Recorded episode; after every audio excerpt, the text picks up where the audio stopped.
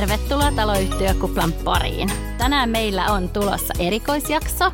Tänään puhutaan tulevista kuntavaaleista. Ei kuitenkaan puhuta siitä, että niitä siirrettiin eteenpäin, sehän on ollut paljon esillä, vaan puhutaan siitä, miten se kuuluu tai liittyy asumiseen. Eli miten asuminen kuntavaalit liittyy yhteen. Eli tämä erikoisjakson teema on kuntavaalit ja asuminen. Ja täällä mukana studiossa on ennestään tuttu Timo Tossavainen. Tervetuloa. Kiitoksia. Ja toinen vieras on meillä nyt ekaa kertaa ja hän on Ville. Hän on Suomen vuokranantajien yhteiskuntasuhdepäällikkö Ville Valkonen. Tervetuloa. Terve ja kiitos oikein paljon. Kerro vielä, Ville, mielellään, että mitä siihen sun toimikuvaan oikein kuuluu siellä vuokranantajissa? Suomen vuokraantajat on Kiinteistöliiton jäsenyhdistys, noin reilun 24 000 yksityisen pienen kotimaisen vuokraantajan järjestö, joka tarjoaa jäsenpalveluita, edunvalvontaa ja asiantuntija tietoa ja mulla on meillä vastuulla vaikuttaminen. Eli pyrin kuljettamaan Suomea siihen suuntaan, että vuokraantaminen olisi palkitsevampaa, helpompaa ja turvallisempaa Suomessa ja me ollaan myöskin paremman asumisen asialla yhdessä Kiinteistöliiton kanssa. Eli säkin oot tekemisessä asumisen kanssa, näin voidaan todeta. Kyllä, hyvin voimakkaasti koko ajan. Yes. No mutta jos me mennään sitten tähän jakson teemaan, eli asumiseen ja tuleviin kuntavaaleihin, niin voisin kuvitella, että nyt jotkut kuulijat pohtivat, että miten ne kuntavaalit ja asuminen nyt niin kuin liittyy yhteen ja miksi me otetaan tämä aihe esille nyt tässä meidän podcastissa.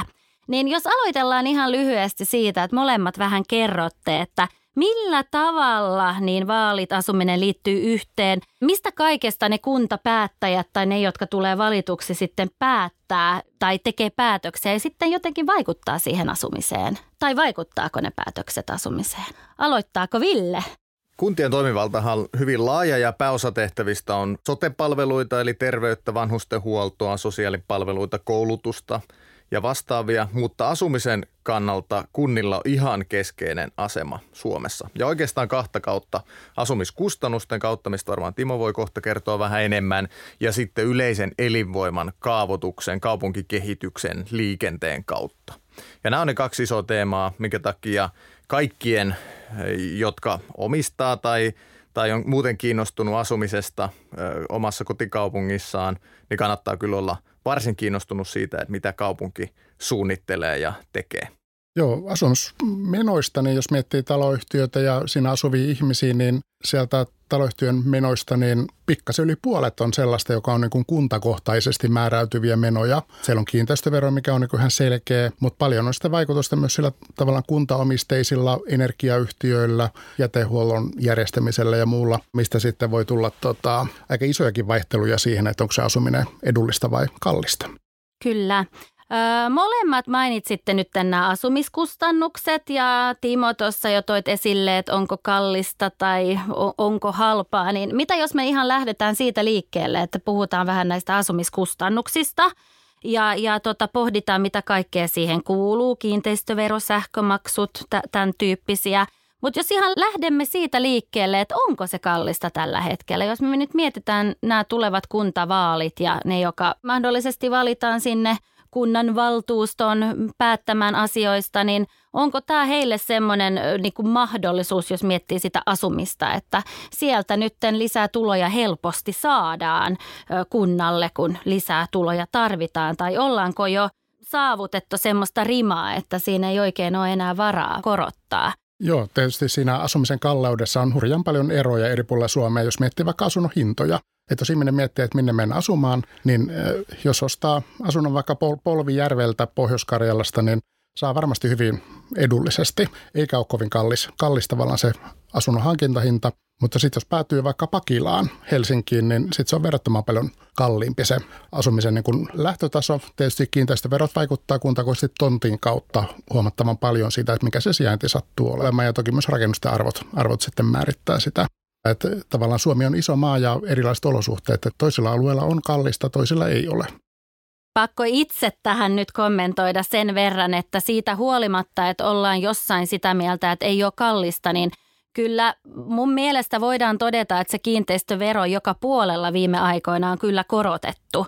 Eli olisin kyllä itse sitä mieltä, että sitä on viime aikoina korotettu ihan niin kuin tarpeeksi, jos miettii kiinteistöveroja ja muuta tämmöisiä niin kuin maksuja, mikä liittyy asumiseen. Eli olisin sitä mieltä, että kohta ollaan kyllä jo saavutettu sitä jonkinnäköistä kattoa ja olisi, olisi tarpeen katsoa, katsoa ehkä muihin suuntiin, kun miettii, että mistä niitä, niitä tota tuloja kaupunkiin, kuntaan. Mutta mitä sanoo Ville? No kyllähän jos ajattelee vastiketta, joka jokaiselta asunto-osakkeen omistajalta sit kuukausittain lähtee, niin, niin iso osa siitä nimenomaisesti on kuntien käsissä.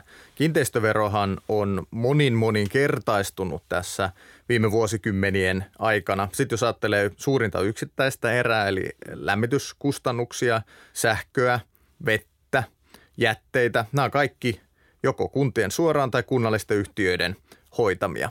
Ja sellainen ilmiö valitettavan laajalle on levinnyt, että näitä maksuja käytetään eräänlaisena piiloverotuksen muotona. Eli kunnat asettaa näille yhtiöilleen, jotka tuottaa nämä palvelut taloyhtiöille koko sillä kaupunkialueella e- erilaisia tuottotavoitteita ja sitä kautta tilkitsee sitten muuta kuntataloutta. Ja loppujen lopuksi valittavat valtuutetut tekee ratkaisuja siitä, että kuinka paljon – ja keneltä kerätään. Et ihan keskeisessä asemassa kunnat kyllä on asumisen kustannusten suhteen. Näin on. Millainen tunne teillä on nyt, jos miettii näitä, näitä vaaleja tai ehkä tulossa olevia vaaleja? Puhutaanko tästä asiasta? Onko tämä asia, kun käydään nämä keskustelut, mitä nämä, nämä ehdokkaat niin nostaa esille? Tai onko se vaan, että, että ei oikein oteta siitä aiheesta kiinni. Kyllä sitten aivan liian vähän puhutaan. Jos miettii tavallaan, että asuminen on kuitenkin perustarve ja, ja asukkaan kukkarolla kunta käy aika hanakasti, niin kyllä se on niin tärkeää, tärkeää tota, saada enempi puheenaiheeksi, että asukkaat ottaisi sitten ehdokkailta kyselisi näitä asioita ja kertoisi mielipiteitään tämän asumismenojen osalta. Sitten jos ottaa vähän isomman kuvan, niin, niin nämä niin kuin suorat kustannukset on tietenkin yksi, mutta sitten siihen kaupungin elinvoimaan luvitukseen, kaavoitukseen liittyy paljon semmoisia tekijöitä, jotka pitkällä aikavälillä määrittelee esimerkiksi sitä asumisen hintaa. Juuri äskettäin Rakli ja Kiinteistöliitto julkaisi tämmöisen kiinnostavan selvityksen, jossa lopputulos oli se, että erilaisilla kaavamääräyksillä voidaan nostaa rakentamiskustannuksia jopa 15-33 prosenttia. Sehän on valtava lisä sit suoraan siihen neljöhintaan, kun, kun tota asuntoa hankkii. Ja nämä määräykset on ihan suoraan kuntien käsissä kaavoituksen osalta. Siellä voi olla autopaikkavaatimusta, siellä voi olla erilaisia kaupunkikuvaan liittyviä vaatimuksia, siellä voi olla korkeuteen liittyviä rajoituksia, asuntokokoihin liittyviä rajoituksia, valtava määrä asioita, jotka sitten ei suoraan mutta välillisesti pidemmällä aikavälillä vaikuttaa hyvin paljon siihen, että mihin kaupunki kehittyy ja minkä hinta siellä on. Eli tässä voidaan todeta, että nämä voidaan vähän niin kuin jakaa kahtia. Eli on nämä asumiskustannukset, mikä tulee aivan suoraan sieltä. Eli päätetään kiinteistöverosta ja päätetään näistä niin kuin maksuista.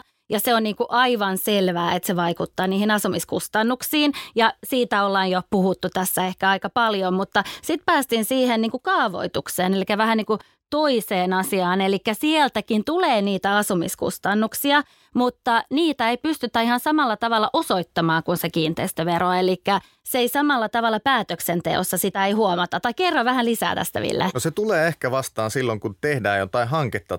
Kuvitellaan vaikka taloyhtiössä, että tehdään julkisivu, remontti joko jonkun muun yhteydessä tai sitten ihan vaan suoraan sellaisena. Niin, niin se, että kuinka sujuvasti kaupunki luvittaa – minkälaiset kaavamääräykset on sen suhteen, että kuinka jäykästi täytyy noudattaa esimerkiksi materiaalivaatimuksia, saako pihalta kaataa jonkun tietyn puun, miten helppoa täydennysrakentaminen on, niin näissä kaikissa ihan keskeisessä asemassa on ne kaupunkipäättäjät, jotka sitten joko hankaloittaa asioita tai mahdollistaa asioita.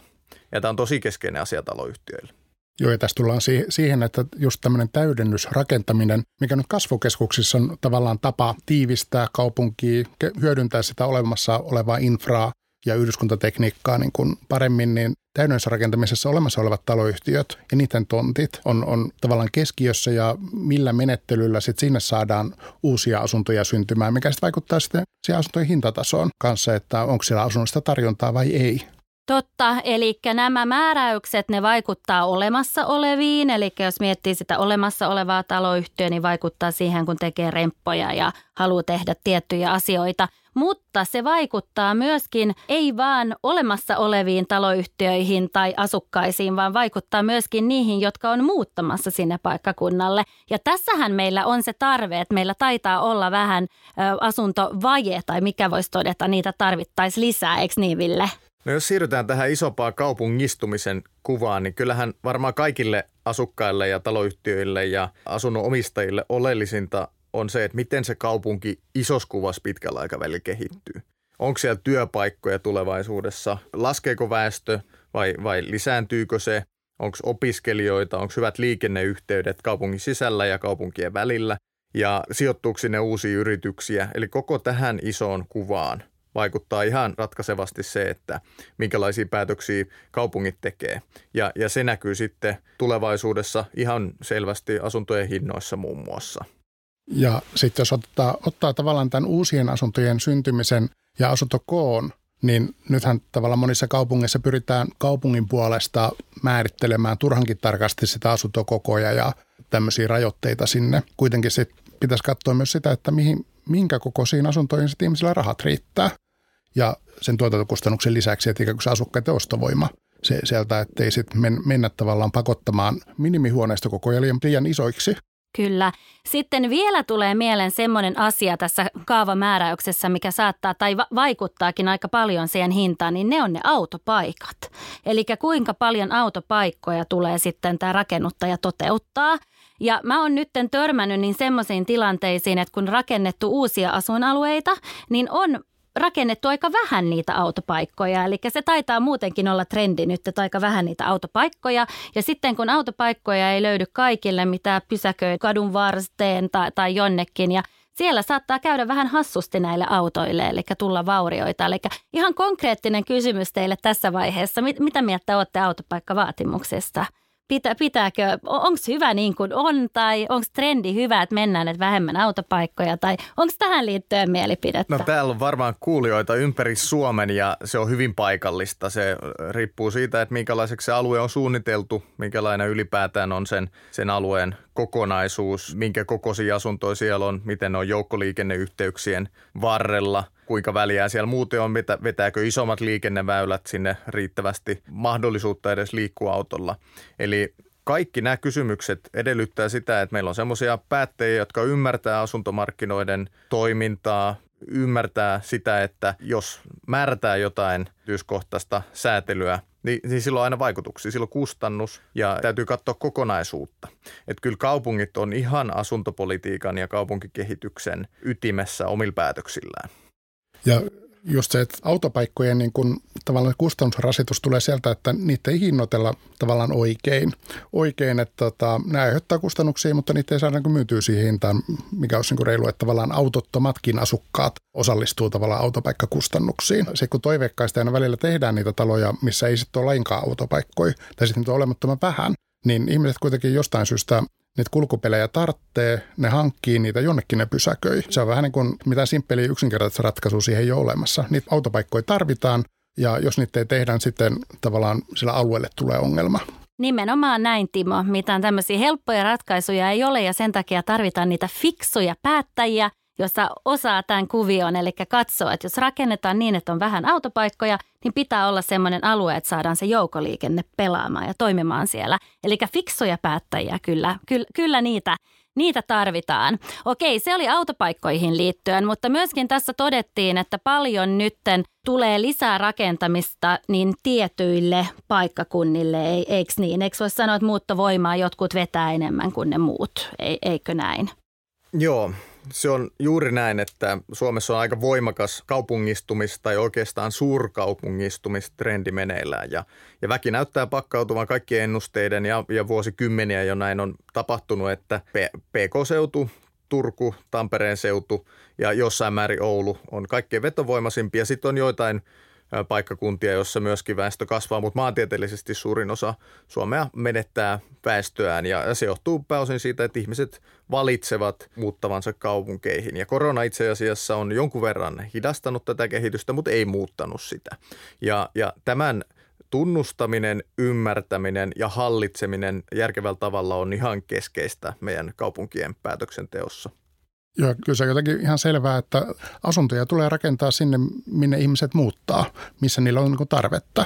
Että on, olisi tavallaan kovin nurinkurista ruveta tekemään uusia asuntoja sinne, mistä asukkaat muuttaa pois pois, mutta aina välillä joku semmoistakin ehdottelee. Kyllä. Ongelma on tietysti tässä se, että, tai ainakin voi kuvitella, että siellä sitten kun kaikki pyrkii samaan paikkaan, niin loppuu se maapohja. Eli ei ole enää paikkoja, mihin rakentaa. Ja silloinhan joutuu miettimään, että mihin suuntaan lähdetään. Ja Yleensä alaspäin ei lähdetä, siellä on aika, aika pimeätä, mutta jos mennään ylöspäin, niin, niin silloinhan me saadaan enemmän niitä asuntoja rakennettua. Niin mä ajattelin tässä vaiheessa heittää tämmöisen kysymyksen teille. Eli nyt kun usein puhutaan, että hot or not, siis kyllä vai ei, niin miten te suhtaudutte näihin ratkaisuihin – Eli millä tavalla suhtaudutte pilvenpiirtäjiin? Eli jos nyt ajatellaan, että vähän lähdettäisiin ajattelemaan ylöspäin, niin kuka ensin pääsee Timo vastaamaan?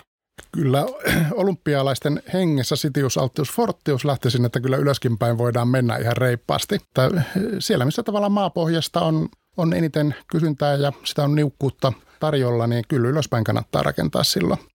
Suomesta oikeastaan mikään kaupunki tuskin ihan Singaporeksi muuttuu, mutta totta kai siis tietyille alueille ilman muuta soveltuu korkea rakentaminen ja se mahdollistaa kaupungin kasvun, mutta se mahdollistaa myös entistä useammalle asumisen sellaisessa sijainnissa, jossa, jossa haluaa asua. Et jos me rakennettaisiin ainoastaan yksikerroksisia rivitaloja – niin meille loppujen lopuksi niiden hinnat nousisi aivan pilviin ja ihmiset ei silloin pääsisi niille sijainneille, johon he haluavat. Että sen takia kaupungit kasvaa, että ihmiset haluaa niihin muuttaa. Ja tässä muuttoliikkeessä on hyvä todeta, että eihän kukaan ei pakota ihmisiä muuttamaan, vaikka poliittisessa keskustelussa sitäkin niin kuin tavallaan, että pakotetaan muuttamaan jonnekin. Ei kukaan pakota. Ihmiset muuttaa ihan vapaaehtoisesti – Toisilla on harrastukset syynä, toisilla työ. Ei, Voihan ei, se olla, että sieltä löytyy joko poika tai tyttöystävä, joka no, on siellä Tämänkin tyyppistä kuulemma joillakin on perusteena. Ville. Joo, usein, usein siihen itse asiassa liittyy paljon tällaista ja sekin on ihan ok. Ja siis, jos katsoo iso kuvaa, niin Suomen asuntomarkkinat toimii verrattain hyvin kansainvälisesti vertailtuna. Että täällä on kuitenkin keskiarvo katsottuna niin suhteellisen matalat asumiskustannukset, OECD-maiden keskiarvon alle jopa itse asiassa. Täällä on asumisen laatu ja rakentamisen laatu siis ihan poikkeuksellisen korkeita. Me ollaan ymmärtääkseni rakentamisen laadussa Euroopan ykkösiä. Ja, ja sitten jos ajattelee vielä sitä ihan toista päätyä, niin asunnottomuuskin on Suomessa erittäin harvinaista, jopa länsimaiden mittapuulla. Ja nämä on kaikki hienoja saavutuksia, että kokonaisuutena tämä homma toimii. Tietenkin hyvästä voidaan aina tehdä parempi, mutta että kyllä Suomessa kun asuminen on aika hyvin onnistunut ja, ja jatkossa pyritään siihen, että vielä parempaa olisi siinä kuntapäättäjät on ihan keskeisessä roolissa. Eli niin kuin sanoit Ville, niin aika hyvin meillä, meillä menee Suomessa, näin voidaan niin kuin todeta.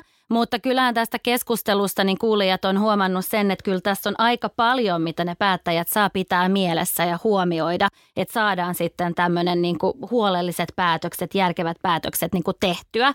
Ja nyt jos ajatellaan, että vaalit on tulossa ja ajatellaan, että kuulijat sitten ovat niin kuin heränneet tähän ja – ja huomanneet, että op, hups heihaa aika paljon, niin asumiseen vaikuttaa ne päätökset, jotka tehdään. Ja nyt sitten nämä kuulijat niin kuin ehdottomasti haluaa kiinnittää tähän huomiota, kun ne lähtee valitsemaan sitä ehdokasta, joka ne äänestää, niin olisiko jotain vinkkejä, että mitä erityisesti lähti sitten kysymään tai minkä perään niin katsoisitte, että jos ne on jotain kommentoinut tai heillä on jotain mielipiteitä. Eli jotain tämmöisiä vinkkejä, että miten valita se oma, oma ehdokas. No kai se kaikkein oleellisin on se, että katot, että ymmärtääkö tämä mahdollinen äänestettävä henkilö sitten ylipäätään tämän kaupunkipoliittisen kokonaisuuden. Onko hän ikään kuin oikealla kartalla, koska se on kuitenkin niin keskeinen osa kuntapäättäjän päätösten skaalaa. Kaavoitus, luvitus, kaupunkikehitys, joukkoliikenne, asumisen kustannukset, kaikki nämä kysymykset, että onko hän kartalla. Ja sitten toinen on tietenkin se, että onko hän ikään kuin oikealla puolella historiaa, että jos kauheasti näyttää siltä, että mallia otetaan jostain 1800-luvulta sen sijaan, että katsottaisiin tulevaisuuteen ja siihen, mitä oikeasti on meneillään ja, ja, ja kuinka voimakas esimerkiksi tämä kaupungistumistrendi on, niin, niin tota, sitä voi käyttää yhtenä mittarina arvioinnissa. Mutta tietenkin kaikki paikkakunnat on hyvin erilaisia ja siellä on erilaisia kysymyksiä ja, ja tota, rohkeasti vaan ottamaan ehdokkaisiin yhteyttä. Villen juttu jatkaisin sillä tavalla, että tietysti jokaisen asukkaan kannattaa niin kuin tavallaan omalta kannaltaan katsoa niitä tärkeimpiä asioita tai sitten niin kuin läheisten sukulaisten tai muiden kannalta, että esimerkiksi esteettömyys, ikäihmisten asumishomma, homma, niin meillä on hirveän paljon rakennettu aikanaan kolmikerroksisia hissittömiä kerrostaloja, koska se kolme kerrosta oli semmoinen, mikä oli korkein, minkä sai ilman hissiä rakentaa. Se oli rakentajalle halpa silloin vuosikymmeniä sitten. Nyt kun ihmiset on ikääntyneitä, niin tota, välttämättä se jalka ei nouse sinne kolmoskerrokseen enää yhtä kepeästi kuin aikaisemmin. Ja nyt tarvittaisiin hissejä, niin nämä hissiavustukset voi olla niin kuin ikäihmisille ihan kova juttu. Ja eri kaupungeilla on niin kuin erilaisia käytäntöjä näissä, näissä se valtionavustuksen lisäksi, mikä ARAN kautta tulee. Tietysti se hissiä auttaa niin kuin myös lapsiperheiltä, että vähän elinkaaren niin kuin alussa ja lopussa, niin hissistä on kummasti asuinkerrostalossa apua. Että kannattaa miettiä tavallaan omakohtaisestikin niin kuin sitä juttua ja kysellä ehdokkailta vähän niitä, että miten suhtautuu näihin. Eli miettiä, että mitä on itselleen semmoisia tärkeitä asioita, mikä katsoo, että erityisesti tulee miettiä ja sen mukaan lähtee vähän niin kuin tenttaamaan niitä, niitä ehdokkaita. Ja, ja mulla niin kuin sanoisin itse, että yksi semmoinen vinkki on, on se, että ole yhteydessä siihen ehdokkaaseen. Eli tota, lähesty sitä ja kysy niitä kysymyksiä ja pistä sitä ehdokasta vähän niin kuin pohtimaan ja miettimään, koska sit sä huomaat, että onko siellä ehdokkaassa sitä intoa, niin tehdä työtä parempaa kuntaa ja parempien niin kuin asioiden puolesta. Eli, eli sitä, sitä ehdottomasti vinkkaisin. Ja tässä on tärkeää huomata se, että ne ehdokkaat kiinnostuu niistä asioista, mistä äänestäjät kiinnostuu. Ja jos kovin moni äänestäjä kyselee samantyyppisiä asioita, niin kyllä se rupeaa ehdokastakin kiinnostaa ja sitä tulevaa kaupunginvaltuutettua. Kyllä ne äänestäjätkin voi vaikuttaa siihen, siihen päätöksentekoon. Nimenomaan, eli paloa ja osaamista, sitä kannattaa ehdokkaasta etsiä ja ne omat asiat on yksi hyvä mittari, mutta kyllä tämä rakennettu ympäristö kokonaisuutena, siis kaupungit, ne on niin merkittävä osa meidän koko kansakunnan tulevaisuutta. Ne vaikuttaa meidän työllisyyteen, tuottavuuteen, siihen, miten me menestytään kansakuntana laajemmin. Ne vaikuttaa meidän ilmastotavoitteiden saavuttamiseen, siis jopa noin 40 prosenttia päästöistä syntyy rakennetusta ympäristöstä tavalla tai toisella. Ne vaikuttaa niin moneen asiaan, että, että myöskin jos on kiinnostunut siis siitä, että me suomalaiset kansakuntana pärjätään, niin, niin kannattaa kiinnittää näihin asioihin huomiota. Joo, se, että tavallaan yksittäisen kaupungin sisällä niin tota, on sen kaupunkikeskusta osalta, että, että miten elinvoima tavallaan siinä kaupunkikeskustassa on. Että onko se semmoista elävää keskustaa vai onko se semmoista, että kun työssä kävijät lähtee pois, niin se on sitten tyhjä ja autio. Vai onko sitten sillä tavalla, että ei sillä päivälläkään ketä liiku, kun marketit on rakennettu sinne kehäteiden varsiin ja kauemmaksi keskustasta pelloille. Ja tavallaan miten, miten huolehditaan sitä kaupunkikeskustan vetovoimaisuudesta ja elinvoimasta ja sitä kautta sitten keskusta asumisenkin puolta mutta sitten myös lähiöt. Että onko se vaan semmoisia nukkumapaikkoja, mistä niin nukutaan yöt ja aamulla lähdetään töihin ja tullaan illalla takaisin ja päivällä sille ei tapahdu mitään. Vai onko se niin kuin aitoja kaupungin osia eläviä yhteisöjä, missä on sitten omat ostarit ja lähipalvelut ja kaikki toimii, että siellä voi osa elää niin kuin ihan 24-7 elämääkin. Yes.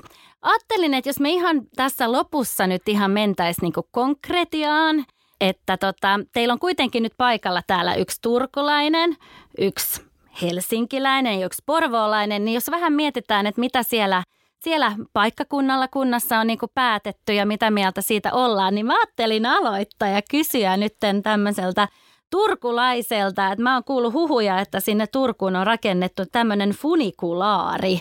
Niin haluatko sitä kommentoida jollain, jollain paikalla? Oliko tämä poliittinen päätös ja, ja miten se on toiminut? Joo, funikulari ehkä vaatii toisen keskustelun kokonaisuudessaan, mutta onhan se nähtävyys. Se oli projekti, mistä varmasti turkulaisetkin päättäjät ovat oppineet paljon ja, ja tulkaa kaikki ihmeessä katsomaan sitä vaikka kesällä, jos korona sen mahdollistaa tai sitten sitä seuraavana kesänä ilman muuta otatte ajelun. Mites tota Kristel, Porvoossa kinastellaanko vanhasta kaupungista kivasti?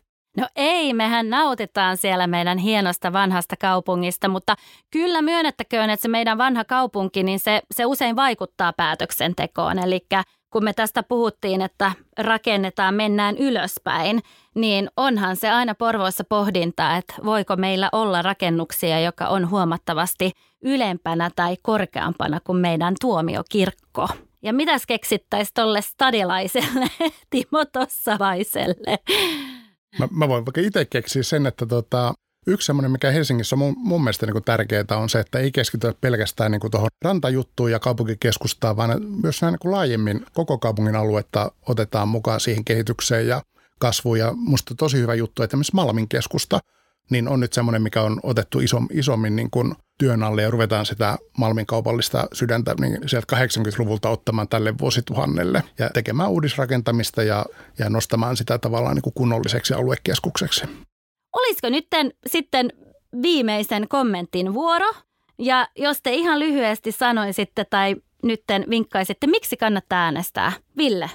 Asuminen ja kaupungit on ihan meidän kaikkien ja myöskin koko Suomen menestyksen ytimessä ja sujuva arjen ytimessä. Kannattaa ilman muuta selvittää, että mitä mieltä se oma ehdokas on näistä kysymyksistä ja käyttää sitä omaa valtaansa. Kiitos oikein paljon podcastista. Tämä oli kiva keskustelu ja oikein hyvää kesän odotusta kaikille. Joo, kyllä se joku sinne valitaan kuitenkin sinne kaupunginvaltuustoon ja kunnanvaltuustoon päättämään niistä asioista. Että kyllä äänestäjän kannattaa katsoa, että sinne valitaan fiksuja ajattelevia ihmisiä ja sitten toivottavasti semmoisia, mitkä ymmärtää tämän asumisen päälle sillä tavalla, että se ei ole pelkästään niin kuin lypsylehmä ja rahastuskohde, vaan että sillä on oikeasti ihmisten elämän kannalta aika iso merkitys asumisviihtyisynnenkin kannalta. Ja se viihtyisä kaupunkiympäristö, niin kyllä se on niin kuin kaikkien kaupunkilaisten etu. Kiitos Timo. Ja mä sanoisin näin tähän loppuun, että joo, ota selvää, ketä äänestät. Äänestä mielellään sellaista fiksua tyyppiä, joka hahmottaa tämän kokonaisuuden – mutta muuten on kyllä myös erittäin tärkeää, että äänestät ja käytät tätä tärkeintä, yksi tärkeimmistä oikeuksista, mikä sinulle kuuluu. Eli tämä on se demokratia, tämä on se mahdollisuus ottaa kantaa asioihin. Jos ei pyri vaikuttamaan, ei voi myöskään valittaa. Näin, tähän loppuun. Kiitos teille, kiitos. Toivottavasti tykkäsit tästä jaksosta. Jos haluat kuulla meistä lisää, niin muista painaa follow, eli seuraa meitä siellä, missä ikinä kuunteletkaan tätä podcastia. Kiitos kun kuuntelit ja ensi jaksossa ollaan taas uuden aiheen parissa.